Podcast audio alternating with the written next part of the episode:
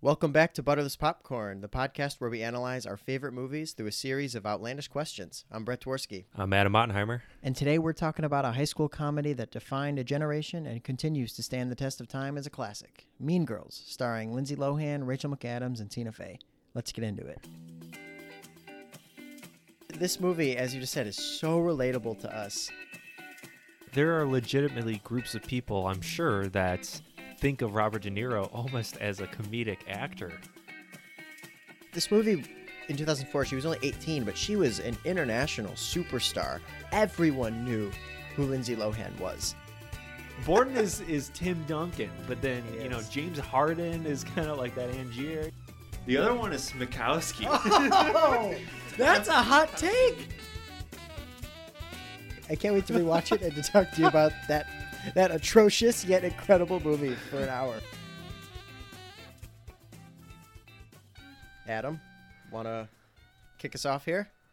I don't even have any words to say about this. It's an absolute classic. I think uh, w- w- when there when you think about like all of the quotable movies, and we're huge movie quote people here, Mean Girls is at or near the top of that list.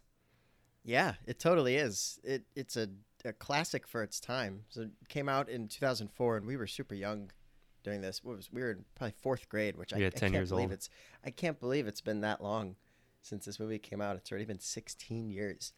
Um, it, really insane. The The concept of it is really fascinating. So I didn't even know it's, it's based off, partially based off of a nonfiction self-help book called Queen, Bees, and Wannabes, which describes female high school social cliques and the damaging effects they have on girls. That is the perfect description of this movie.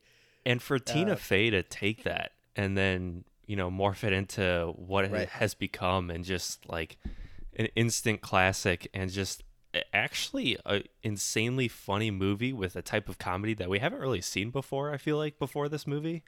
Yeah, and, and we'll we'll dive into this way later when we talk about how this compares to other high school movies, but the way Mean Girls separates itself from all those other other films is that it's just about what's going on with the cliques at school.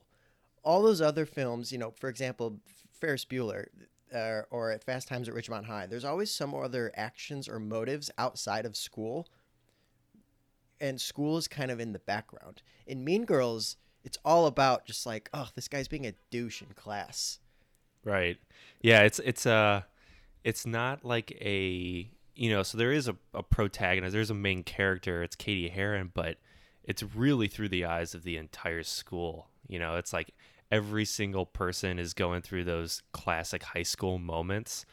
And it's so relatable because we've all, I mean, it's high school, you know, we, we, we've yeah. experienced the same stuff one way or another. So absolutely. And one of the, going back to what you just said about how it's so funny and the comedy is so unique. I didn't really realize this until doing more research into it. The Saturday Night Live presence in this movie is strong.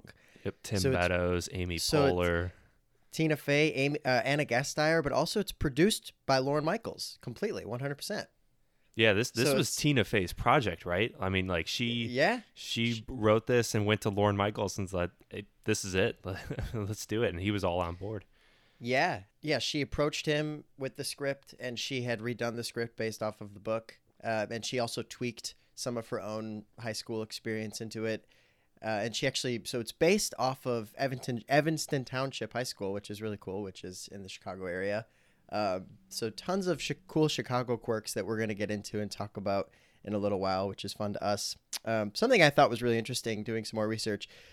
Lindsay Lohan first read for the role of Regina George. Yeah.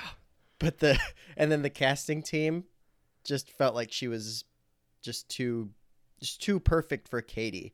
Um, and then when Rachel McAdams came in and read for Regina George, they wanted to put her in that role because she was so nice and yeah. lovely as a person, which I thought was really funny. It's great. It's like a reputational thing in a way. It's like, you know, Lindsay Lohan. They were they were almost like, when I was reading, it was like they're doing her a favor by like, hey, we don't want to cast you as this like really queen bitch coming out of high school here, like we're, well, let's not do this to your reputation, where Rachel McAdams was like, all right, you know, you're already like the perfect girl, so we can do it to you. Yeah. And speaking of Rachel McAdams, this launched her career completely. I think this was her like third or fourth film, but she gets into a, a stretch where, where, and I don't remember the exact order, but it was, it was The Notebook and Mean Girls and Red Eye and some other really great films. And, you know, years later, she's in True Detective season two and she's, she's massive, but before Mean Girls. And I think The Notebook was, was a year or two before. Off, it off it was. Yeah, I think so. Yeah. Notebook. Oh, I totally forgot about Wedding Crashers too. The Notebook and Wedding Crashers were before, but Mean Girls totally, I feel like, put her into superstardom. And it did that for a lot of the actors in this movie. It's it's kind of crazy. It's like there's not a lot of comedies, I feel like, where you're like becoming a star after after being in that comedy. But right, it does right. have. I mean, that's that's what Tina Fey and Amy Poehler do, though. I mean, they're just that team. I I, I lump. I mean, I know it's Tina Fey that wrote this, but I always throw Amy Poehler in with her because, you know, she's kind of like the Robin to the Batman here. But yeah, totally. But uh, I mean, they're just they're creative geniuses here, and they understood the right comedy for that time, and they just nailed it. Yeah, they did. Amy Poehler, speaking of her, is fantastic in this movie. She is so fucking hilarious as Regina George's mother. It's just like, I think every scene she's in is total gold. There's she only, just steals, there's only like ten she steals lines. the screen. Yeah. yeah, she steals the screen. Whether she's dancing during the talent show or the the chihuahua is biting her nipples. I just, it's like she's incredible. She's the cool mom. Yeah, it's amazing. Yeah, rather um, you do it I in the house. Give, just, well, I want to give a shout out to to Lizzie Kaplan, who plays Janis Ian. She was, I think, relatively unknown before this movie, and now she's really big.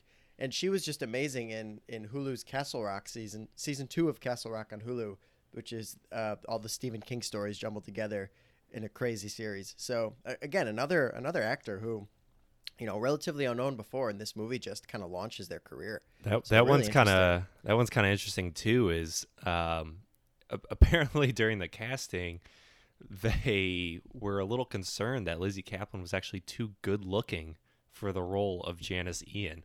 I mean, that's amazing. Because she's got to be, you know, some dark, really emotional type. And, and but she had the emotion so down pat that they that they went with her anyway. But that was their big concern. I mean, come imagine being that. Is you're going out for a role and they're like, it's, you're just too good looking. Right. One more thing I want to address before we dive in. Who the fuck spells Cady, C A D Y? Oh, that's one of the best, like, underrated parts, though. Cady. it's it's no, and the fact that Janis Ian calls her Cady throughout the whole film is amazing. Yeah, but there's no way that's real. I've no one would it. ever spell Cady, C A D Y. But that's one of like the creative like geniuses of like the writing behind it. I feel like yeah. is to just have some recurring things that always come up that right. throughout the whole movie you're just like, ah, they're doing it again. You know, it's just it's it's Cady Heron, it's it's Cady, it's just it's perfect. It's really well done. Yeah. There there are a few things in this movie that don't age incredibly well. Like there's a there's you know, the the too gay to function quote, which is, you know, timeless, but at the same time doesn't age well. They use the word retarded a few times. That also doesn't age well. You know, again, they weren't writing for a woke audience in two thousand four. No, I mean, that's that time. We've talked about this time period a lot, like two thousand to what, two thousand seven, two thousand eight, like great comedies coming out there. Yeah. A lot of things you'd have to strip them. I mean, they are. They're on T V now, and, and the those parts are taken away. I mean, there's just yeah. a lot you got to strip out. Right. Well, is there anything you want to address before we break down the movie, Adam? Uh, I say we hit it. Let's hear a word from our sponsor first, and then we're going to get into some categories. Today's episode of Butterless Popcorn is brought to you by the Open Face Trash Can. We all know the worst part about throwing away our garbage, having to pick up the lid. If you've never understood why trash cans have a lid, you're not alone.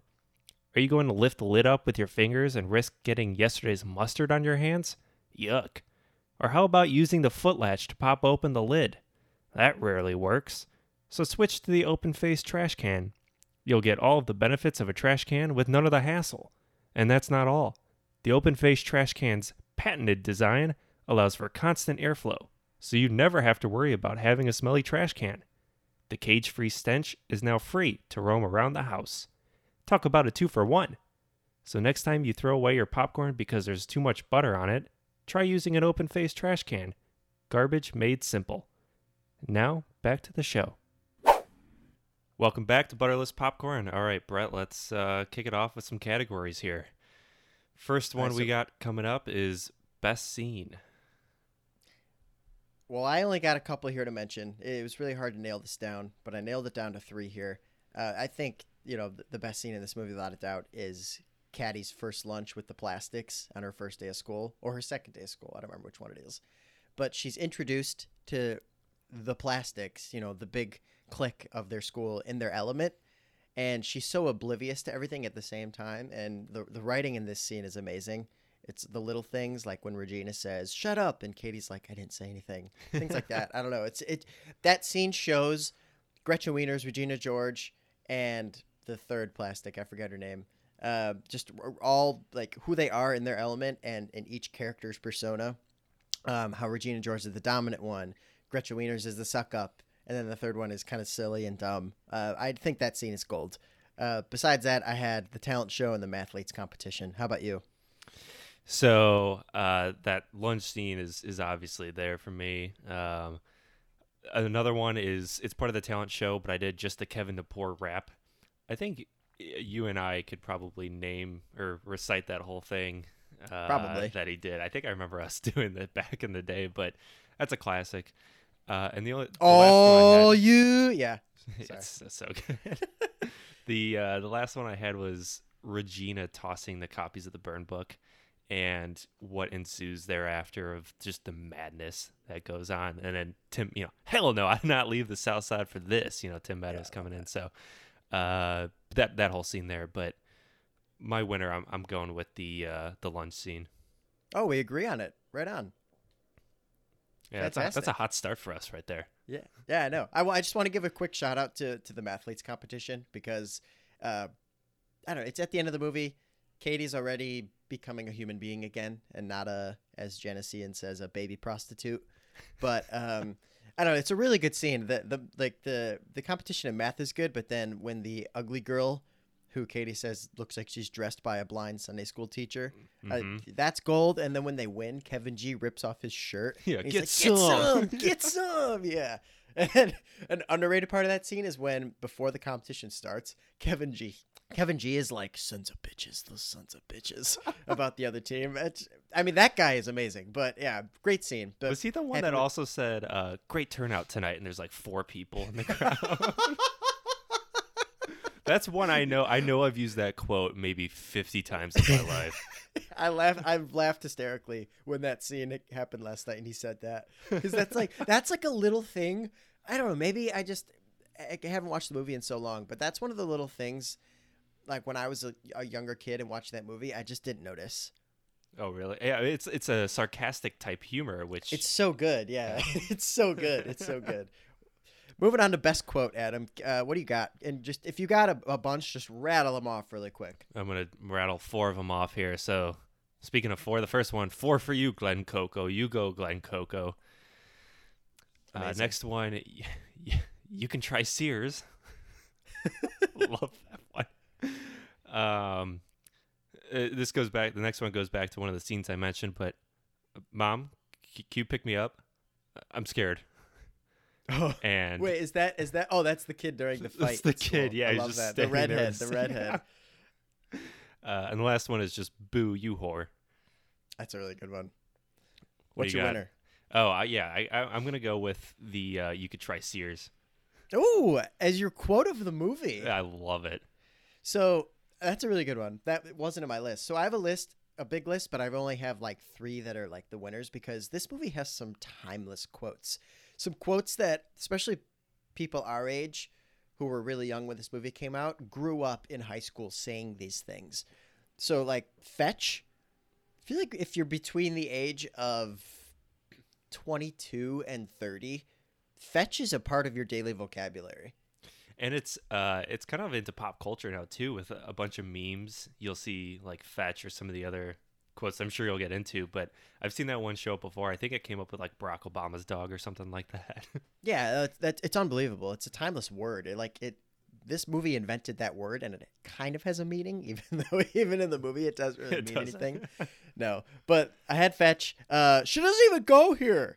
That one is really timeless, too. I feel yep. like I hear someone say that at least once a week. And uh, finally, The Limit Does Not Exist, which I know you are a fan of, which I thought was going to be your pick. Yeah, I, I kind of I, I tried to go with a, uh, a the less obvious here, but but I like that you went with the A Squad on those. Yeah, so those are the timeless ones.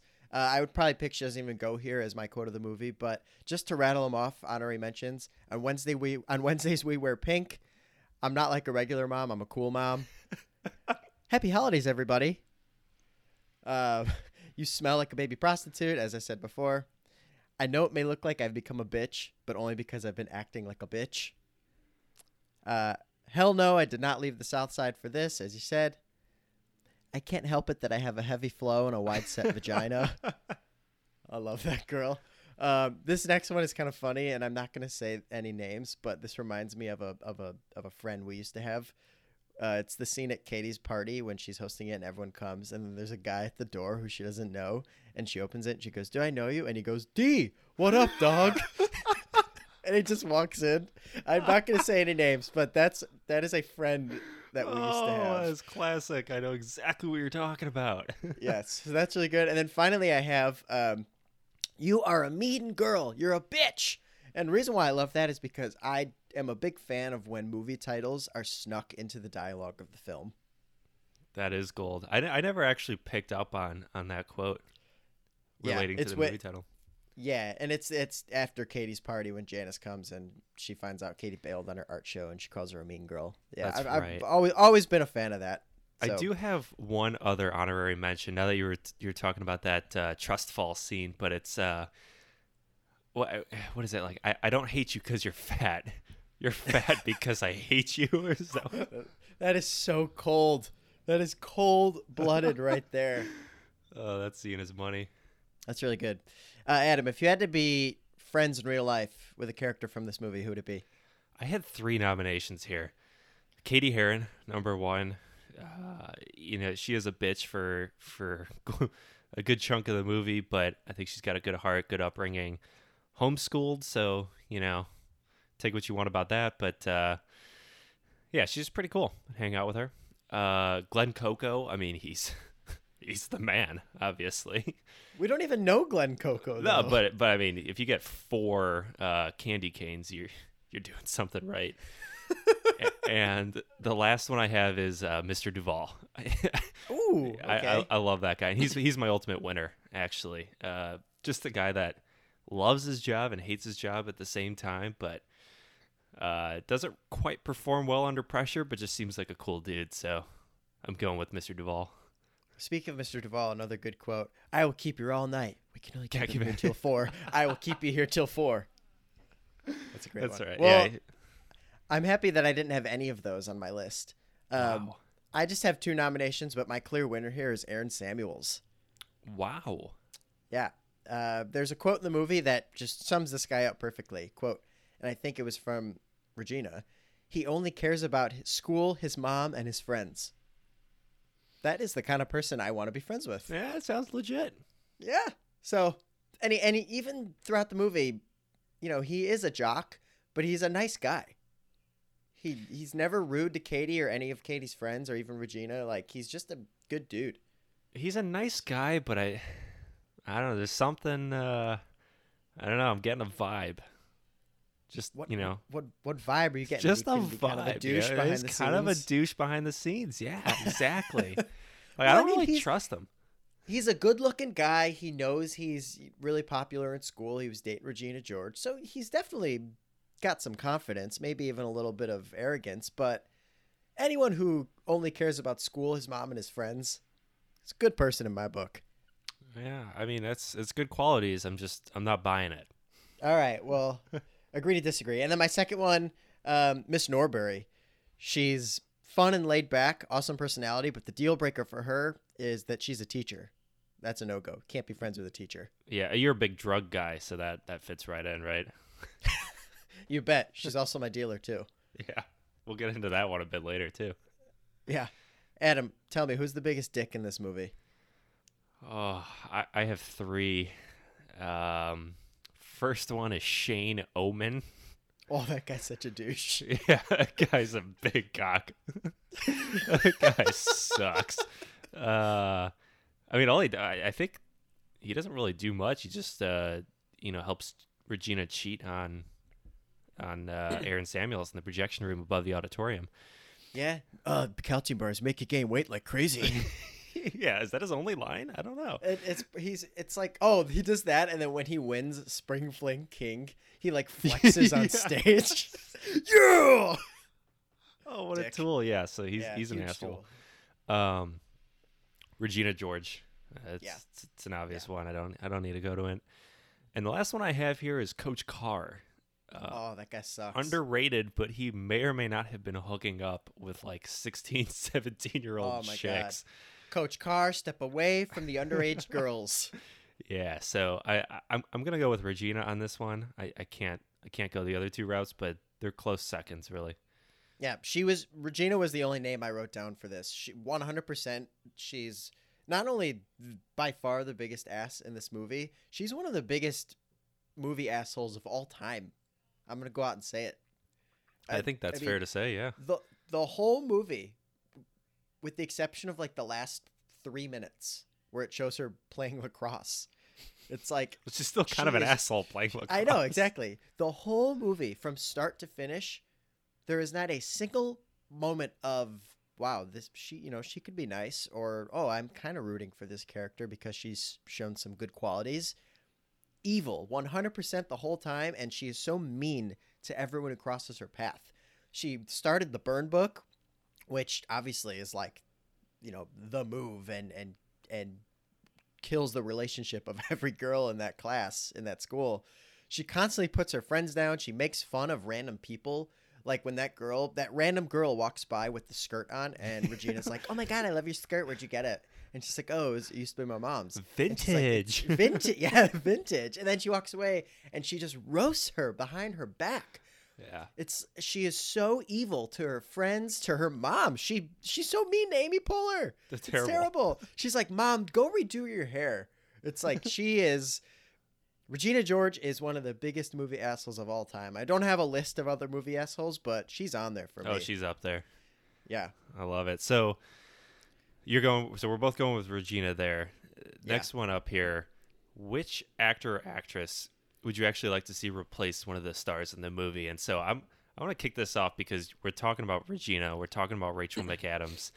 I have one other person that I think, although I wouldn't ultimately want them to replace Rachel McAdams, I think it would be interesting. I'm going Sophie Turner. Ooh. Ooh. I think she's got okay. the ability to be, you know, really cold. It's based off Game of Thrones, but she could be yeah. kind of like a cold, stone-faced bitch. She and, could. We're we're talking later seasons of Game of Thrones, though, because yes. early seasons Game of Thrones, all she did was cry. Oh yeah, no, I'm I'm not about that, but it's it's recency bias for sure. But yeah, Sophie right. Turner just, you know, giving everyone the cold shoulder, and she's kind of soft spoken, which Regina is. T- she's not loud, you know. It's behind no. your back. Yeah, uh, it's kind of political, which is kind of Game of Thrones esque too. So that was definitely my inspiration. But yeah, give me give me Sophie Turner there. I like that. Who else you got? No, that's it. Oh, that was your only one. Well, yep. I only have one as well.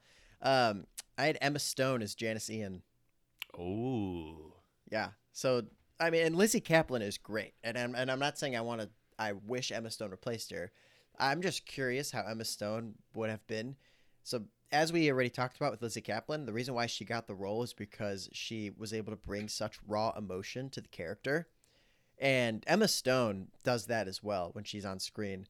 And I'm imagining her role as Janis Ian would be similar to how she was in uh, one of my all-time favorite movies, Birdman, where she just plays like a dejected, pot-smoking, kind of like punk-ish daughter, uh, where she just kind of like shits on everything, just kind of dislikes the world, um, has that, that attitude about her.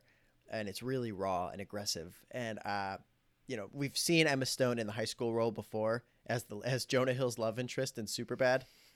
um, I, I yeah, I thought Emma Stone would be, would be great in this as Janis Ian. That is a good one. It's Janis Ian's one of those characters. I mean, it's the same thing with Regina, but like I could never imagine them being replaced. But I think I think that's we took some good options there. Yeah, we did. Uh, So speaking of character replacements, would this movie be better or worse with Sofia Vergara in it? I, I think you were trying to bait me into this one. You know, I'm a Modern Family guy. I, I, I, that that did come to mind. I'll be honest. Yeah, I uh, I'd actually say it's worse. Um, the only role I could even imagine her as would be Regina's mom, and it, you know, it she'd be good, but I think she'd be she's too loud, front and center. Too, you know, she's too much out there. Where Amy Poehler is perfect because she's just like submissive, but like the cool mom, as you said, where Sophia right. is just like too, it's too strong. You know, she comes on too strong. And I think that's, that's where it kind of trips me up. So it, close, but I'm, I'm going worse with, with her in it. So I also said worse, but I still think she would be funny. Um, I think there's like, there's a couple spots in this movie I think she could fit in. She could either be, you know, a Spanish teacher who's in, like, only a few scenes, but who is, you know, like, especially in that scene when, when Cady says after her first day of school, she got yelled at for no reason. And it's, like, a bunch of jump cuts to all the different teachers yelling at her for, like, really weird things. Like, don't eat in class, blah, blah, blah. You got to ask to go to the bathroom. There could be a scene with her where she's where she's yelling at her in Spanish or something. But one I would really like to see is if, because at this time, two thousand four, uh, I feel like Sofia Vergara could have pulled this off. She could have been like the popular Hispanic student who gets burned in the burn book for hooking up with Kevin G, you know? And then in the scene when they're all fighting, she could be like, oh, but it was only one time. I only kissed Kevin G once. And then like she gets into a fight with someone else. I could, I could see that. She's like the hot Hispanic student. I mean, you have the hot Asian girls who get with Coach Carr. Uh, you, there actually is that section of, of, um, of like the hot black girls too. There's like that section at the lunch table yeah. that like they're sitting there too. So bring Sofia Vergara in as the hot Hispanic student. Why not?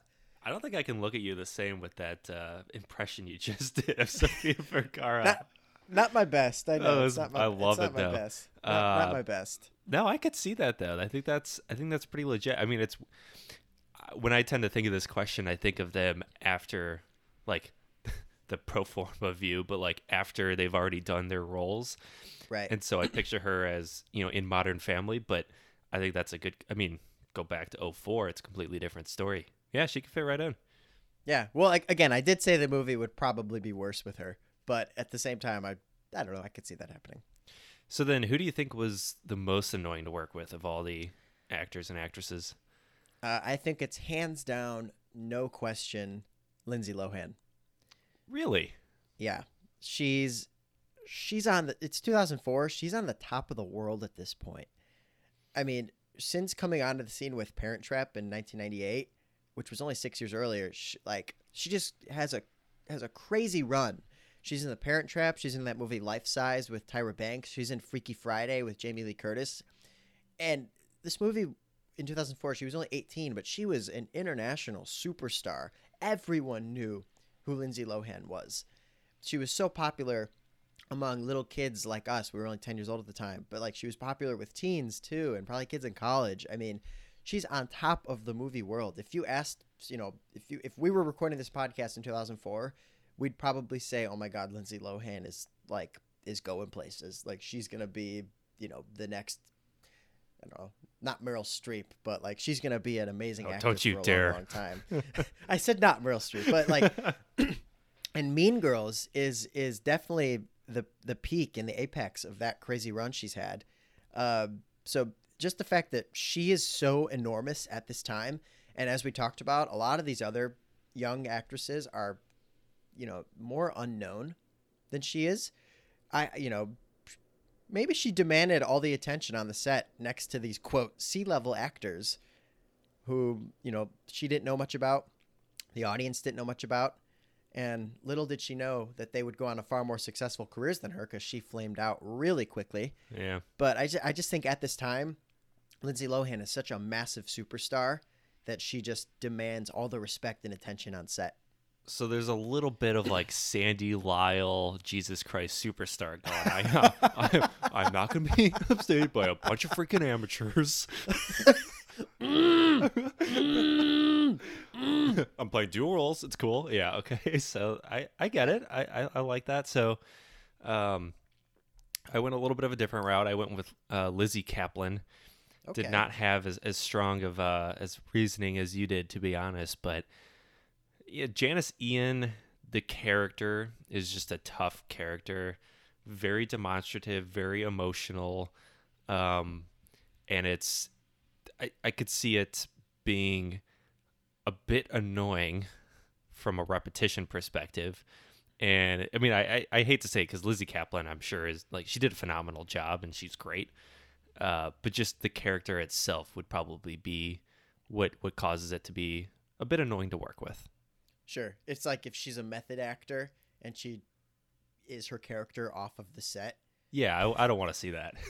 Yeah. No, I can see it. Like if no, you've heard stories in Hollywood or in general or even at, you know, in theater, if people play really intense, traumatized characters, that can actually affect them outside of their job. They say like Robert Downey Junior is just that douche all the time, always. Yeah. So that's yeah. a good. Yeah. It makes sense. Uh, Adam, let's take a break and hear from our sponsor, and then we're going to get back to it.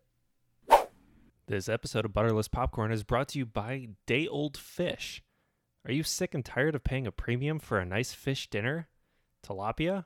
More like to a lot of money. That's why Day Old Fish created a solution. Day Old Fish is the only fish delivery service that will bring you old fish right to your door at quite the discount. Treat your special someone to a gourmet fish meal at a fraction of the cost.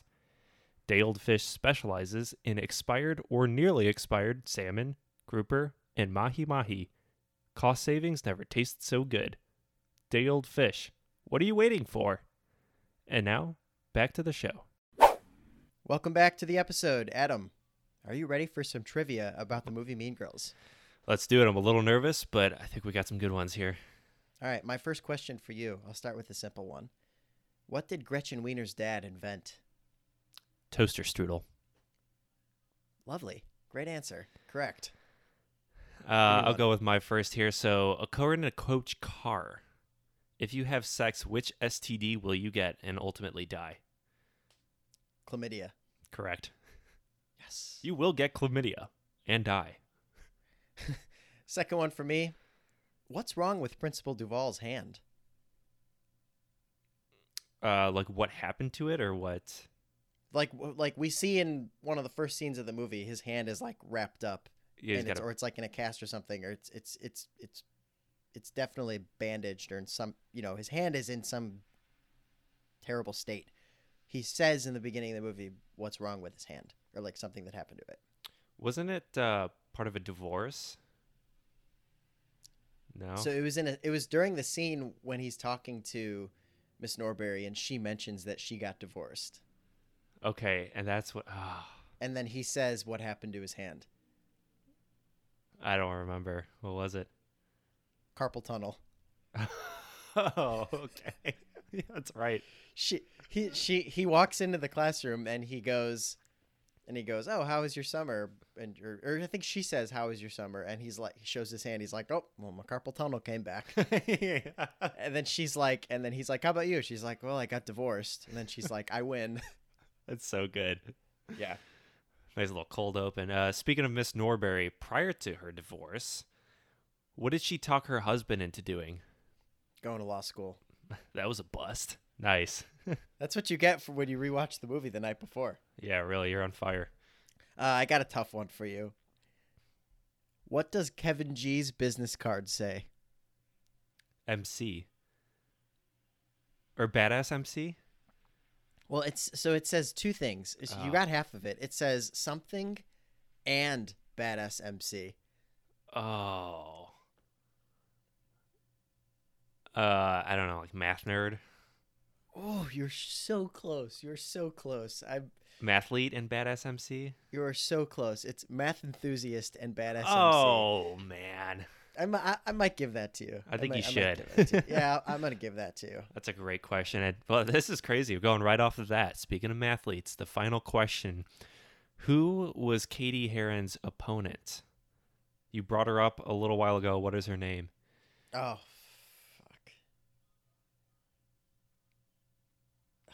I have, oh God, I, I have no idea. I forgot. Carolyn Kraft. Oh, Carolyn Kraft. Oh no, I should have gotten that. Oh, that was a good one. Um, damn, Carolyn Kraft. Yeah, she looked like she was dressed by a blind Sunday school teacher. Yep. Damn, Carolyn. And she got the question wrong. Yeah. Like, she answered first. Being she able to confident. buzz in first. Yeah, she was blazing hot. And she just said she fucked up. Her, I wonder what happened after that Mathletes competition when their team leaves. How pissed the guys on her team are. Damn you, Bernice. Yeah, she blew it. She blew it. She blew it. She's they're, they're probably like, you know, we needed a girl on the team for yeah. more funding, and you fucked us over, Carolyn. We we picked the girl, too. that That's a great line. I yeah. love that. Oh, yeah, because Kevin G's like, contestant Kraft. Yes, exactly. um, I do have one question here, but it kind of sli- one more question here, but it kind of slides into our next category. Uh, do you have any more trivia questions? I have one more. You want me to say mine first? Yeah, give it to me. Uh, where does Miss Norbury bartend? I know it's in the mall, but what is the what is the restaurant or bar oh, called? Oh God, you got me again with another name. Fuck. Yeah, these are these are pretty obscure. They're tough ones, uh, but I should. Uh, I don't know. What is it? T J Calamities. Oh, that's a great name for a, for like yeah, a trashy that's... like bar. Oh my God. I would think I it'd also... be like an O'Toole's, you know, like T J O'Toole's, or, or like a, or like a uh, Dirty Nellies. Yeah. I also actually noticed for the first time when I was watching this last night, her outfit is really similar to the outfit that Jennifer Aniston wears in Tchotchkes because it has like all these buttons on it. While you were saying that, like I didn't think about it, but as you were just saying that, I just realized what you were talking about. Yeah, dead on. That's so funny. I, I wonder if that was like a something they took from Office Space. And they're like, yeah, let's let's just slide that in there. Pieces of flair. Yeah, pretty good.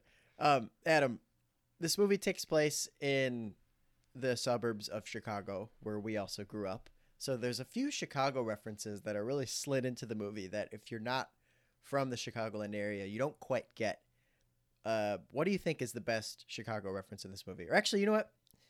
I'm going to take back my question because I'm going to say my best one first. That was also my fourth trivia question. Uh-oh, okay. Okay. So the winner of Spring Fling King and Queen get a prize. What is that prize? It's uh, two tickets or vouchers for like free meals at the uh, Walker Brothers Pancake House. Yes. And well that done. was also my best Chicago reference. It's great. It's so funny. And they slide it in there perfectly. And the way Tim Meadows presents it too. Two gift certificates to the Walker Brothers Pancake House. It's funny because actually when I, so when we first, when this movie first came out, it was oh four, we were what, ten years old? Yeah. I didn't. I didn't know that Walker Brothers was not like a national thing, right. right? So I was just like, oh, okay, cool. They got Walker Brothers. And then I realized afterwards, I was like, oh shit, that's a, that is a Chicago reference. Yeah. It's really good. I, uh, I love it. Growing up, Walker Brothers was the spot. Like if you, you know, if we're at school on a Monday and we're in eighth grade and you're talking to your friend and you're, and you say, oh, what did you do over the weekend? And your friend goes, oh, you know, Saturday we went to Walker Brothers for breakfast. It's like, oh, you son of a bitch. Yeah, I'm so jealous. Good. I used you to know, go there was... all the time. I actually asked my ex-girlfriend to prom at Walker Brothers. Did you really? Yeah. I had wow, him bring I out. I don't remember. Why don't I remember that? It's uh, because it wasn't good because I, uh, I, I knew a couple people that worked there and I had them uh take the what whipped cream and put prom on the on the plate before it was actually passed out to us, and so oh she was God. sitting you, across you, from me and you stud muffin you. I know. Wow. I one of my funniest memories at Walker Brothers is, or I guess it's not really funny. It's more it's more depressing about my life in general. I I went on a uh, I went on a breakfast date with the girl who I had a crush on for a long time throughout like early high school and late high school with her new boyfriend. Yeah, that's I mean that's funny. That's yeah, we can laugh funny. about the it. Guy now. Was a, the guy was a total dick too. Such an asshole. Like Shane Omen dick or Um not not like a jock dick. He was kinda like he was I remember he was really into politics. And he was just kind of a smart-ass know-it-all. And he demanded on paying for my meal, for my for my eggs and pancakes, whatever the fuck it was. Oh, man. What and is... uh? I'm trying to think of... Um, oh, it's like Forgetting Sarah Marshall. Uh, that... Uh, what, Sarah Marshall and Aldous Snow are, are eating, and like... He's like, oh, come join us. And then, like, that's what kind of I imagine how it went. You're like, no, no, no, no. Even yeah, though you planned it, to go there, but... And then he was just kind was. of a dick the whole time. No, yeah, not, not too far off. The guy sucked. Um, anyway, what other Chicago references did you enjoy most in Mean Girls? Uh, so they did... They, they do mention Old Orchard, which, which is a, actually... It's an outdoor mall, mainly. Um, but for the purposes of, of this mall and this movie, it was indoor, which... You know what? Now that I think about it, I really didn't enjoy that because they fucked it up, kind of. But yeah, um, that's one. Well, and there then, are indoor. There are there is an indoor section of. Oh no, I guess that's just like the the. It's like the, the department, department stores. Store. Yeah. yeah okay. So it's all right. And then, um, I mean, the the school's North Shore High, so that's clearly an really ode good. to to that. So uh, those were mine. But the the Pancake House was the best. That's it's such a good Chicago reference. Uh, I I so I had. You basically said all mine. I thought Old Orchard Mall, Old Orchard Mall, excuse me, was actually really funny because um, the movie was most of the movie was shot in Toronto, so I love the fact that they're using Old Orchard Mall as the setting, even though it was shot in Canada, which is really funny. So I'm assuming that was at a random mall in Toronto. Yeah, but they're calling it Old Orchard Mall. It's just funny. We've probably been there. At least I've probably been there like fifty times. Oh yeah, that's life. a great mall. Yeah. Yeah, really good mall, uh, especially when the weather's good. Uh, yeah, I had North Shore as well. That's just what people call the area in general where we grew up. It's kind of funny that they made a North Shore High School. Mm-hmm. um, that would be like if they took all the high schools in our area from when we were a kid, like eight different high schools, and combined them. Sure, then you could call it North Shore High School. Right. Yeah, there'd be, there'd be about forty thousand kids there. Right. Uh, and I don't, I'm not sure if this is a Chicago reference, but you can assume that it's like Chicago, Chicago, when Mister Duvall says, I did not leave the South Side for this. Oh, yeah. That I, I think that's a Chicago reference because he's so. assuming, no, I did not leave the hellhole that the South Side of Chicago is to witness a bunch of high school girls killing each other in the hallways and attacking me. Oh, I love it. God, we yeah, need more, we need more Mister Duvall, but that's, he's uh, yeah, he's, he's a huge character there. So, all right, Brett, if... This is uh, this is always a very interesting one here, and I, I can't wait to see what you got here. But if you were to take one scene and make it into a musical, which scene would it be? And let me let me preface this: there is a musical, and there is, and I've actually seen it. Uh, wow. I, I I saw it with with Caitlin. It's um, I didn't love it, to be honest. It's uh, I mean, are you a musical guy? You know what, Brett? Not really, but yeah, I, but but I have seen a few shows. So like Hamilton, obviously incredible. Book of Mormon. You know, I've seen Kinky Boots. That was out of nice. my comfort zone. That was good. Um, but no, I'm not a huge musical guy. But I, you know, I date a dancer now, so I have appreciation for the arts, you could say. Right. And uh, but this one, it it was it was a lot like the movie. You know, they pretty much like copied the movie. And so I was watching it. I was like, ah, might as well just watch the movie again. But one thing that did really throw me off the audience, what would you think the like median age of the audience was? Hmm. Well, I... when did this musical come out? I, I saw I saw it last year. Like, oh, wow. Like, like okay, so it's six really months new. ago or something. Yeah. Okay. Okay. Um, probably people around our age. Mid twenties, so, early thirties. That's what I would guess too. I didn't see like any of our really? age. Everyone was uh, probably there were a lot of like thirteen, fourteen year olds and their younger parents. Whoa. Yeah. So it was, was weird because it, it was like all of that, and then it was like Caitlin and I were like, "What? What the fuck are we doing here?" Was was it in was the musical like what would you rate it? Was it like R rated, P G? Well, and that's the thing too, is there were a couple things in there I was like, I don't know if I would want my like thirteen-year-old daughter to watch this. Right. Uh, but yeah, I don't know. I mean, side note there. There is a musical, but I'm sure whatever you're about to give is better than what's actually on uh, on Broadway here. All right, well, the scene I'm about to give you, there's a chance that it's probably in there. I'm just assuming. But the whole Regina George sabotage segment, uh, there should be an entire song and dance routine to, you know, when they when they keep feeding Regina the Caltine bars, when they're turning her friends against her and getting Aaron Samuels to dump her. It, it, it would all begin with Janis Ian and Cady plotting the attack. You know, they're sitting in a room writing on the whiteboard, and then they start singing and dancing, and it's like they sing about how they hate Regina and how she's ruined all their lives. And then as they're singing, you know how like in musicals everything moves so fast and they're people yeah. are coming to the background and they're like doing the actions yeah. while other people are singing. Like, you know, uh, Janis could be could be the one singing, you know, uh, feed her the bars, feed her the bars. And then it's like while Janis is singing, Cady is like giving Regina the Caltine bar, and then Regina is like eating it and stepping on the scale that they, you know, purposely tweaked to show the same weight every time. Nice. Uh, it's it's like all of those actions, they're singing and then they're happening at the same time. And it's like a five minute long segment. And then it ends with Cady as like the new queen bee and feeling like she's won. And this is all before the burn book get, goes around the school where shit goes to hell. Oh, but I love I thought it. That, I thought that could be a fun segment.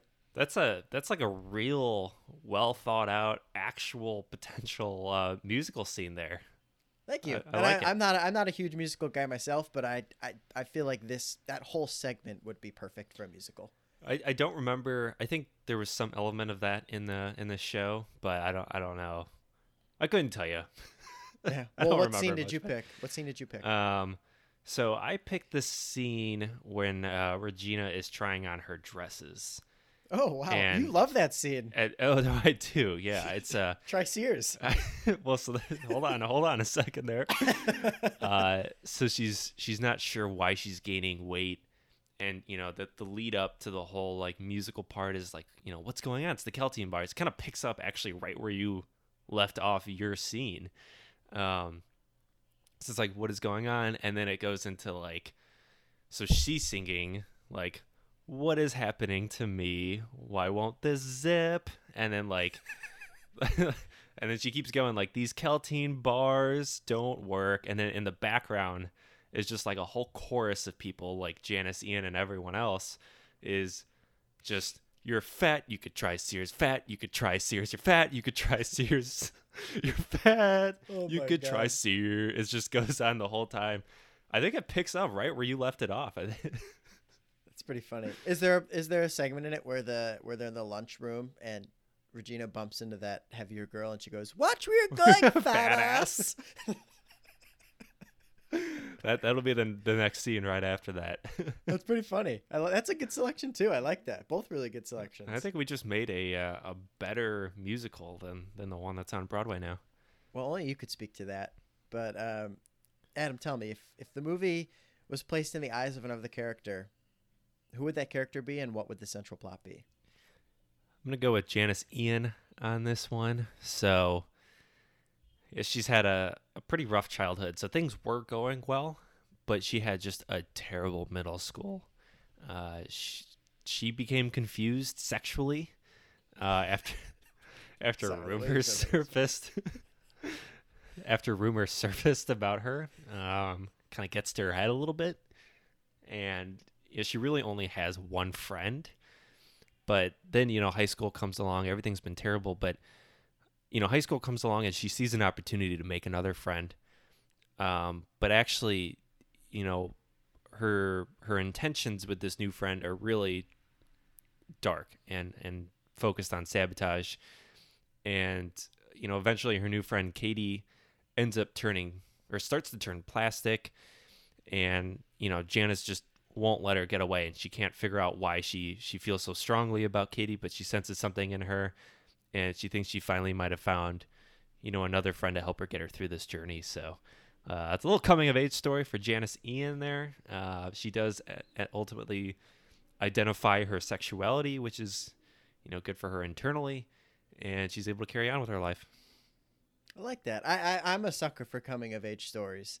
And I Janis Ian might be my favorite character in this whole movie too. So points for you. That's a good one. What do you got? So I have Miss Norbury. She's the movie picks up probably on about the first day of school. She just got divorced after her husband left her for another law student, and she was the one who convinced him to go to law school in the first place, so fucked herself on that one. That was a bust. She teaches and hates most of her students. They they just suck. And she bartends on the weekends. She says she bartends on the weekends to make sure, make some extra cash, but she really does it to try to meet an attractive single man in, her, in, her, in his forties. And then she meets Cady, the bright new student, and she notices a bit of herself in Cady, and she wants to mentor her, and she wants to help her defeat the odds of really feeling out of place in the world after being homeschooled and living in Africa. But she notices trouble starts to loom when, when Cady gets washed up in the plastics and the glory of being popular in high school, leaving Miss Norbury with a, a handful of, of, you know, big hurdles to jump and trying to reel Cady out of the darkness of high school. I love that. That's I like good. That. I, I could watch, yeah. and I could watch Tina Fey star in that role. You know, I, yeah. I could watch a three-hour movie of Tina Fey. She's great. I, yeah, Tina Fey is so good. I don't know. We'll get more into Tina Fey in a bit, but yeah, she's she's so freaking good in this, and she's so funny and clever and witty, and she she's got it all. She's got it all. So in your in your Tina Fey, Miss Norbury, uh, you know, plot there. Yeah. Uh, my question is, does she sell drugs? And the the next two part, I guess, is if she was a drug dealer, what drugs would uh, would Miss Norbury sell? So, to answer your first question, I actually didn't consider that, but I think it would fit in pretty nicely if she got into selling drugs to I mean, just make more money. It's her third job. She's a pusher. Yeah. She's, I'm a pusher, Cady. I'm a pusher. So, yes, she would push drugs, and I think it would just be selling marijuana to students. What? To the students? Yeah, she's, I mean, we've seen it. We we saw it when in the scene when she sees Janis and Damien and Cady in like the perfume store. She's like, "Oh, hey guys, like I didn't know you worked here." She's like, she tries to act a little buddy buddy with them. She wants to give the vibe off that she's a cool teacher. And the time after the mathletes, when Cady says she's grounded, she says, "You're already out." Exactly. She wants okay. to be the cool teacher. She wants the students to like them. If the students know that she's selling dope, gonna make a lot of money that so way. So who's the first especially student? North North Shore Chicago, they're all using their parents' money. Like, come on, give me oh, that yeah, they got it. Baby. So who's the first student that she sells uh, pot to? Or who, who's her biggest customer at North Shore Ooh. High? Um, I don't know. Probably the the lunch table of the people who sit at the burnouts section. Mm. Like that that girl who makes out with the hot dog. So it says in the burn. Dawn Schweitzer. Oh, wait, is that or is Dawn Schweitzer one of the athletes? I think. Oh, Dawn Schweitzer right. is one of she the lacrosse of players. The, you're right. She's like the short hair lacrosse player. Oh, who made out with a? Uh, I don't remember her name. Train? No, that's Train Pack. No, Train Pack is Coach Carr. oh, uh, this is yeah, killing me. Well, uh, we'll have to. We'll have to look that up. Yeah. Um, Kevin G would be a good candidate, though, because they're super close. She's already his mathletes coach, and she's also his teacher in class. And even though Kevin is really is he's brilliant and he's a great student, he loves to party and get down and get crazy. And I'm sure he's smoking that ganja all day. Oh, he's got to be. and if and if his and if his mathletes coach and teacher and, and cool teacher Miss Norby is is selling and she's got the goods, he's all over it. And he might he might think it it could uh you know further his relationship and his career by uh by abiding by what whatever Miss Norbury's given. So I, I feel that exactly. So what do you what do you think? What drug would she be selling? So I had her starting off selling Adderall, you know, to Ooh, the okay. you know test taking, you know, math, it's a little tough. You got to focus, okay. Uh, and then it quickly just it goes into cocaine. So, she's so we're, we're we're talking narcotics here. Oh yeah, no, she she starts with Addy. You know, it seems pretty, but you know, the, the money's coming in. The money's good, and uh, reeling it in, baby. She doesn't. Does she still bartend while she's making all this money? Yeah, uh, it's yeah, she wants to meet a guy in his forties. She's meet, she wants to meet a guy, and also it's good for business, if you know what I mean. You know, someone's having a little up. beer, and you're like, "Hey, want a want a little bump, a little forced bump here?" Scoots a dime bag over, and boom. Did you just invent forced bump? No, no, no. I've heard that uh, Bumplestiltskin. I've heard that as well. There's, oh wow! Yeah, there's a few I got in my back pocket here. That that's incredible. Um, so moving on to some plot what ifs, and we already started that a little bit. Uh, my first one for you is, what if Cady doesn't win Spring Fling Queen? Does anyone else make an inspiring speech and bring the school back together, or is shit still really stanky at North Shore High for the immediate future? I think the shit still stanks. I mean, Cady's yeah. Cady's the glue guy. You know, she's the sixth man, or she's the, the facilitator on the court. I think you need her there. Yeah, she she's she associates with the plastics, but then she associates with Janis and Damien and the rest of the art folks. She associates with the mathletes. That's a good call. She's kind of meshed with a lot of the groups, and it's really impressive how she does that within like six months of coming to school. It's actually really weird. she that is one thing that's kind of odd about the movie. She achieves so much socially in high school that most people could even dream about doing in their four years of high school. She does that in like four months. Yeah, that is that is a good point. She's, especially coming from a homeschooled background, I don't know how she's able to adapt that quickly. That's fascinating. Yeah, pretty um, pretty impressive.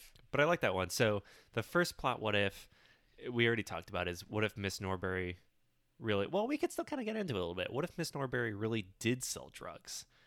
Um, what's the fallout from the school afterwards? Is it like School of Rock where it's like, you know, how could you hire this person? You know, where the parents are all pissed off, you know? Yeah. So, uh, my name is Dewey Finn. Yeah.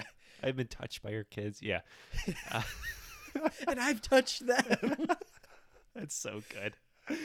Uh, yeah. But what if, what if she really did sell drugs? You know, what if that was actually true? They raided her house after the rumor and she was put in cuffs and, and, and taken away. Oh man. Um, I mean, the mathletes don't happen. There's there's like a butterfly effect there, right? Like Cady, Cady doesn't save the school. I mean, it, it tears the school apart. Yeah, no, Miss Norbury is is the mentor for the saving grace of everything. She not only does she bring Cady back back around, but she kind of saves the school, as you just said, and and leads that therapy session in the gym with all the girls. Shit, if she actually gets caught selling drugs. Uh, I guess it's in Mister Duvall's hands. And, no, he is not equipped uh, to handle that one. Uh, the school goes up in, in flames, I guess, and someone might actually die on, on property because all wow. the girls are killing each other. Um, yeah, if Miss Norbury's selling drugs, uh, it, I don't know. They might have to like suspend operations at the school or something because it's so freaking crazy. I don't know. What what what do you think? No, same thing. I mean, every, everything goes to shit. That is worst case scenario here. Yeah, absolute worst case scenario. Horrible. All right, um, so what, what's your next one here? So one more that I have is, what if the burn book never gets out?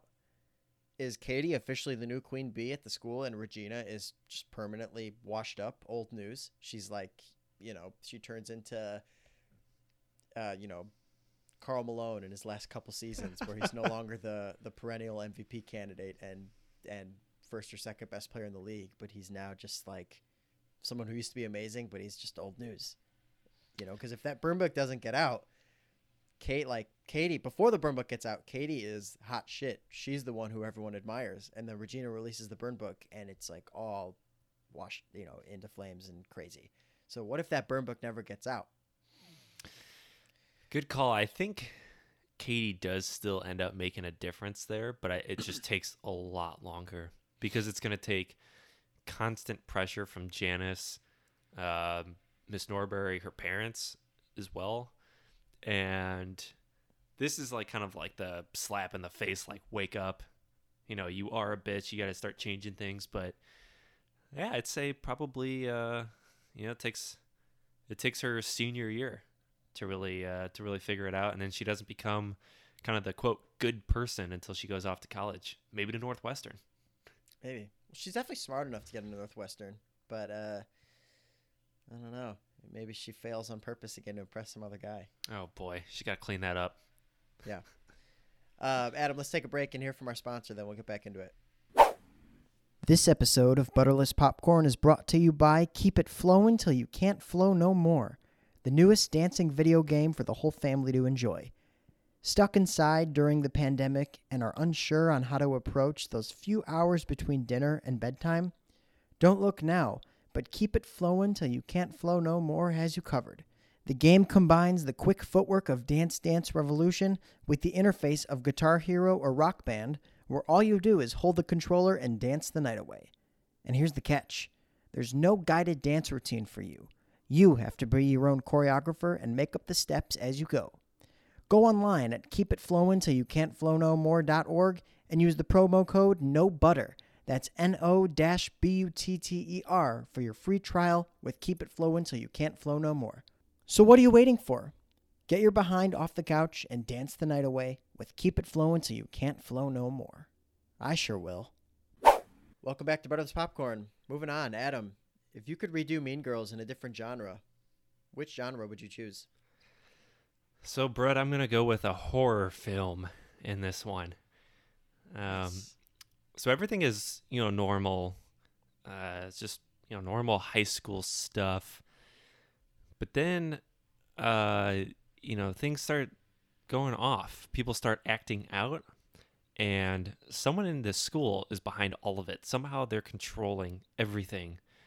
And, you know, weird things are happening. Coach Carr is starting to get with underage girls. Uh, Miss Norbury is, is selling drugs now. C- Cady uh, is actually an attempted murderer. Oh, my God. um, of, of Regina on the bus. I mean, it's just... things are getting really weird, um, and the movie ultimately ends. You're kind of guessing the whole time, like, who's behind this? How is this happening? At the very end, it's just a clip. It's got Regina George in her neck brace, and she's like, you know, it's like a creaky neck brace, and she, like, slowly turns her head and smiles, gives, like, a half smile. Oh, that is so terrifying. and, and you know, like, at that point, at the very, it's like the last scene of the movie, that Regina was behind all of it. Oh, is it a twist? It's it. Well, it's kind of like you don't know who it is. You think it might be like Cady. You think it is Regina, and then like you just have no idea why all this shit is happening. And then at the very end, you just that slow like creak of the neck, like, and then she just smiles. That's pretty terrifying. Where does where does Mister Duvall play during all this? That's a good question. Um, I don't know. His hand just starts acting up or something. That's pretty funny. I like that. That's oh, I'm just picturing that that last shot. It's pretty terrifying. Yeah, no, it's freaky. I had nightmares about it. Oh my God, I like it. What do you got? Well, mine mine's not too far. Well, it's kind of far off. So I have magical realism. So just what? just hear me out. So basically, for the first like hour, this movie is the exact same, right? The story unfolds the same. Cady goes on her first day of school. We find out she's homeschooled, moving from Africa. And during the scene when the burn book comes out and all hell breaks loose in the hallways, excuse me, the The camera cuts to Cady lying in a in a tiny hut in what seems to be like an African village, and she's tripping balls. she's like having she's like having a seizure. She's screaming. She's not really conscious, and there's people around her trying to like contain her. And apparently, we find out her her African tribal friends gave her a new drug, kind of similar to like a peyote or something that she should try. And she just had a really bad reaction, and she's going nuts. And this drug actually like stunts her brain for a while, and she becomes mute. She stops talking. Her parents then spend the rest of the film trying to figure out, you know, what happened with her and this drug, but also what was she dreaming about? Like, what was it about this like traumatic? She, you know, she briefly was saying words like high school, Regina, like, who are these people? Her parents are trying to figure this out for the rest of the movie and, and, and get to the bottom of it and get back to normal. Wow. That is deep. My my, I got a couple questions. Um, yes, ask away, please. The first one, is Miss Norbury the one who sells her the faulty pot. No. See, Miss Norbury is just the teacher in her dream.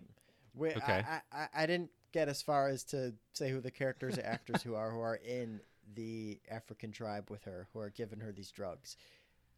It's like a Shutter Island type feel, you know, alternate uh, alternate reality there. So are these characters, are they based off, like in her dream, are they based off people she knows or like animals or something like that? Or, or... Yeah, so I, yeah, that's a really good question. I I think it'd be based off of the people who she knows. So maybe, for example, Miss Norbury, Tina Fey, right? She's someone involved with the tribe. Oh, I love it. That is way, way out of left field there, but I, I would watch that movie. Yeah, so trying try something new. Well, Adam, if you could change one thing about this movie, what would it be? There's really not much. It's a perfect movie, but, you know, it takes place in Chicago. Film it in Chicago. You know, it's, like you said, it's mainly Toronto. There's a little bit of New Jersey in there, uh, you know, I think with, with the high school, but get it in Chicago. I it, it really bugs me. You know, there's there's some good movies that, you know, Dark Knight, uh Ferris Bueller's Day Off. I mean, there's there's a handful of them, just amazing Chicago movies. This one's close, but uh and, and I remember watching this, you know, a few times and just trying to like pick out where in Chicago these places actually are. Yeah. And then when I realized it's not actually in Chicago, it's a, it's a bit of a disappointment. I like that take. That's good. Even though they all like the setting is Chicago, yeah, like with the Old Orchard Mall. We don't recognize that mall because it's not Old Orchard Mall. Yeah, give me the real one. I like that. What yeah. if there's a scene at Walker Brothers? Holy shit. Oh my God, get some chocolate chippies. Do you think do you think it'd be, here's the big question, would it be the one by our old high school, that one everyone used to go to, or the one that was a little further out there on Dundee? Oh, uh, there's one in uh, like Wilmette. Oh, then well that'd be it. I think that's I think that's uh, that's money right there, but it's smaller, and it's it's I think it's the original actually. I wonder how many Walker Brother chains, Walker Brother locations there are. So I looked it up yesterday. I think I think there's like seven or eight or something like that. So oh, that's a lot. Yeah, no, they're doing quite well, quite, quite well. It's pretty good. Um, one thing I would change about this movie, and this was a really hard question to answer because, as you said, it's this movie's really well done. Uh, it's not a big thing, but let's make it R-rated. Let's give it some raunchiness. Have the characters swear. I mean, yeah. I just I and just about everyone who I know, we were raunchy as hell in high school, and we swore a lot in high school. Uh, this movie is it's it's P G thirteen. They talk about sex a lot, and they talk about, you know, relationships a lot. Do you need a condom? And, yeah. Right, exactly. And people being really mean to each other in this movie. They don't say fuck a single time in this movie. Yeah, they get... Let's get, uh, some, let's get some fucks in there. We get one bitch, right? And that's from Janis Ian, I think. Yeah. Yeah. We we get one... Oh, I think we get two bitches. That Janis Ian one, and then when Cady goes, I know it's... I know you think I'm acting like a bitch, but oh. it's only because I'm acting like a bitch. Yeah, so... Oh, that's a double one. Okay, yeah. Double bitch, double right. bitch. But no, let's get some... Let's get some... some mature material in here. Let's get this rated R. Okay, I think we it, need I like an uncut movie, an uncut Mean Girls version. I think would be great because Regina George is so mean to people. Let's have her her cruel jokes really become aggressive. Hmm. All right, I'm I'm in for it. I think uh, I think you lose some of the audience there, but the audience that you do keep might start to love it even more. Well, you definitely lose the twelve-year-olds who are going to see the musical that you saw. That's for sure. Uh, this was still inappropriate for them. I don't. I don't know what they were doing. that, that, yeah. There's some parenting uh, coaching that needs to go on over there. But yeah, that's great. Yeah. Well, they Adam, might I've been, up. I've been looking forward to this next question. Where does Mean Girls rank when compared to the greatest high school movies of all time? Oh, God. So it's. It's really close to the top. I'm going to put it in the top three, and I'm going to give a list of movies that are in there. So, Superbad. Um, I, I, it's in the top three. I actually think it might be behind Mean Girls. I love Superbad, but, you know, not as iconic, I would say. Um, you know, Ferris Bueller... American Pie is right there, I think. Breakfast Club, twenty-one Jump Street is is there. So I maybe I won't say top three. It's top five. It's it's somewhere with all of those movies. It's probably in the upper half. I, I don't have a number on it, though. And then I do have some, like, honorable mentions that are, like, further down the list. I'd say top ten, but John Tucker Must Die, which oh, I, just, wow. I just watched the other day, which is very similar. It's a high school sabotage movie, but uh, it's a guilty pleasure of mine. Napoleon Dynamite. Yeah. That's, that's like, just outside that. I might It might creep in to top five. And Hoosiers. Oh wow! I didn't. I didn't, Hoosiers, I didn't even yeah. consider Hoosiers for this, but that's, that's a great call. Yeah. yeah, that's a great call. Um, it's a great list to put together there. I also have it near my top five. I don't know if it cracks the top five though, because and, and I made a big list here too. Uh, I think the the five on my list would be in in no specific order, but like my five favorite high school movies would be The Breakfast Club, Fast Times at Ridgemont High, Superbad, Napoleon Dynamite, and Ferris Bueller's Day Off. Um, so, you, so you got this just outside. I think so, because I, I, I have it beating Dazed and Confused, American Pie, sixteen Candles, ten Things I Hate About You, Grease, uh, Pretty in Pink, and even though it's not a comedy and it's extremely dark and terrifying, Carrie. Um, I, I have Mean Girls outpacing all of them, so it's probably number six, I would say. Just okay. This is my top five, but I mean, it's it's up there as one of the greatest high school movies of all time. And as as I said earlier when we were when we first jumped into this, you know, Breakfast Club, for example, all the characters talk about the things that they're dealing with outside of school, right? You have Emilio mm-hmm. Estevez as the jock who has his who has the pressure from his dad. You have, um, yeah, well, they all have the deal the pressure from their parents, but it's like they're dealing with these outside issues. Ferris Bueller, the movie, is about them ditching school. At Fast Times at, and Fast Times at Ridgemont High, Jennifer Jason Leigh's character gets pregnant and needs an abortion. In Superbad, they're trying to, you know, get to the party. Mean Girls is in school. Like, that's really, it's just about people being mean to each other in school. And I think it it captures the school part of that better than any other of these movies. I, th- I think it's, in some ways, the most relatable in terms of the clicks and, and, and what right. you understand. I mean, Superbad, you know, it very relatable for some guys probably, but, you know, we all didn't have that exact experience and some of the other movies we can go through. But I think Mean Girls, regardless of the school and where you are, that, uh, you know, we, we've all felt that in some way. Yeah, and it also separates itself from a lot of these movies because it, it's not as sex-driven like American Pie and Superbad. And, and you know, those are great movies, but they're, they're very like sex driven. You know, it's, I, oh, I need to get the girl. I need to, mm-hmm. I need to get laid before I, before I graduate. Same with Booksmart too. Mm-hmm. Uh, Mean Girls, it, it, it, it definitely is relationship focused, but as you said, it's, it's way more about the cliques and how people, and, and about bullying really. It's the only movie on, on this list where, where it's bullying is like the, the, the big theme here. And I think the way Tina Fey really highlights that in the script and the way the story unfolds with bullying as being a theme throughout is is awesome and really well done. It really is. So so to summarize, I think I got it somewhere in my top five. You're you're just outside there, so pretty close, but definitely one of the best. So going to the to the actors and actresses in the film, uh, you know, who does anyone? Is this in anyone's Mount Rushmore? So top four really for for any of these actors or actresses? Sure. So as I said before, it's it's not only top four for Lindsay Lohan, it is number one, like smack dab better than anything else she's ever made.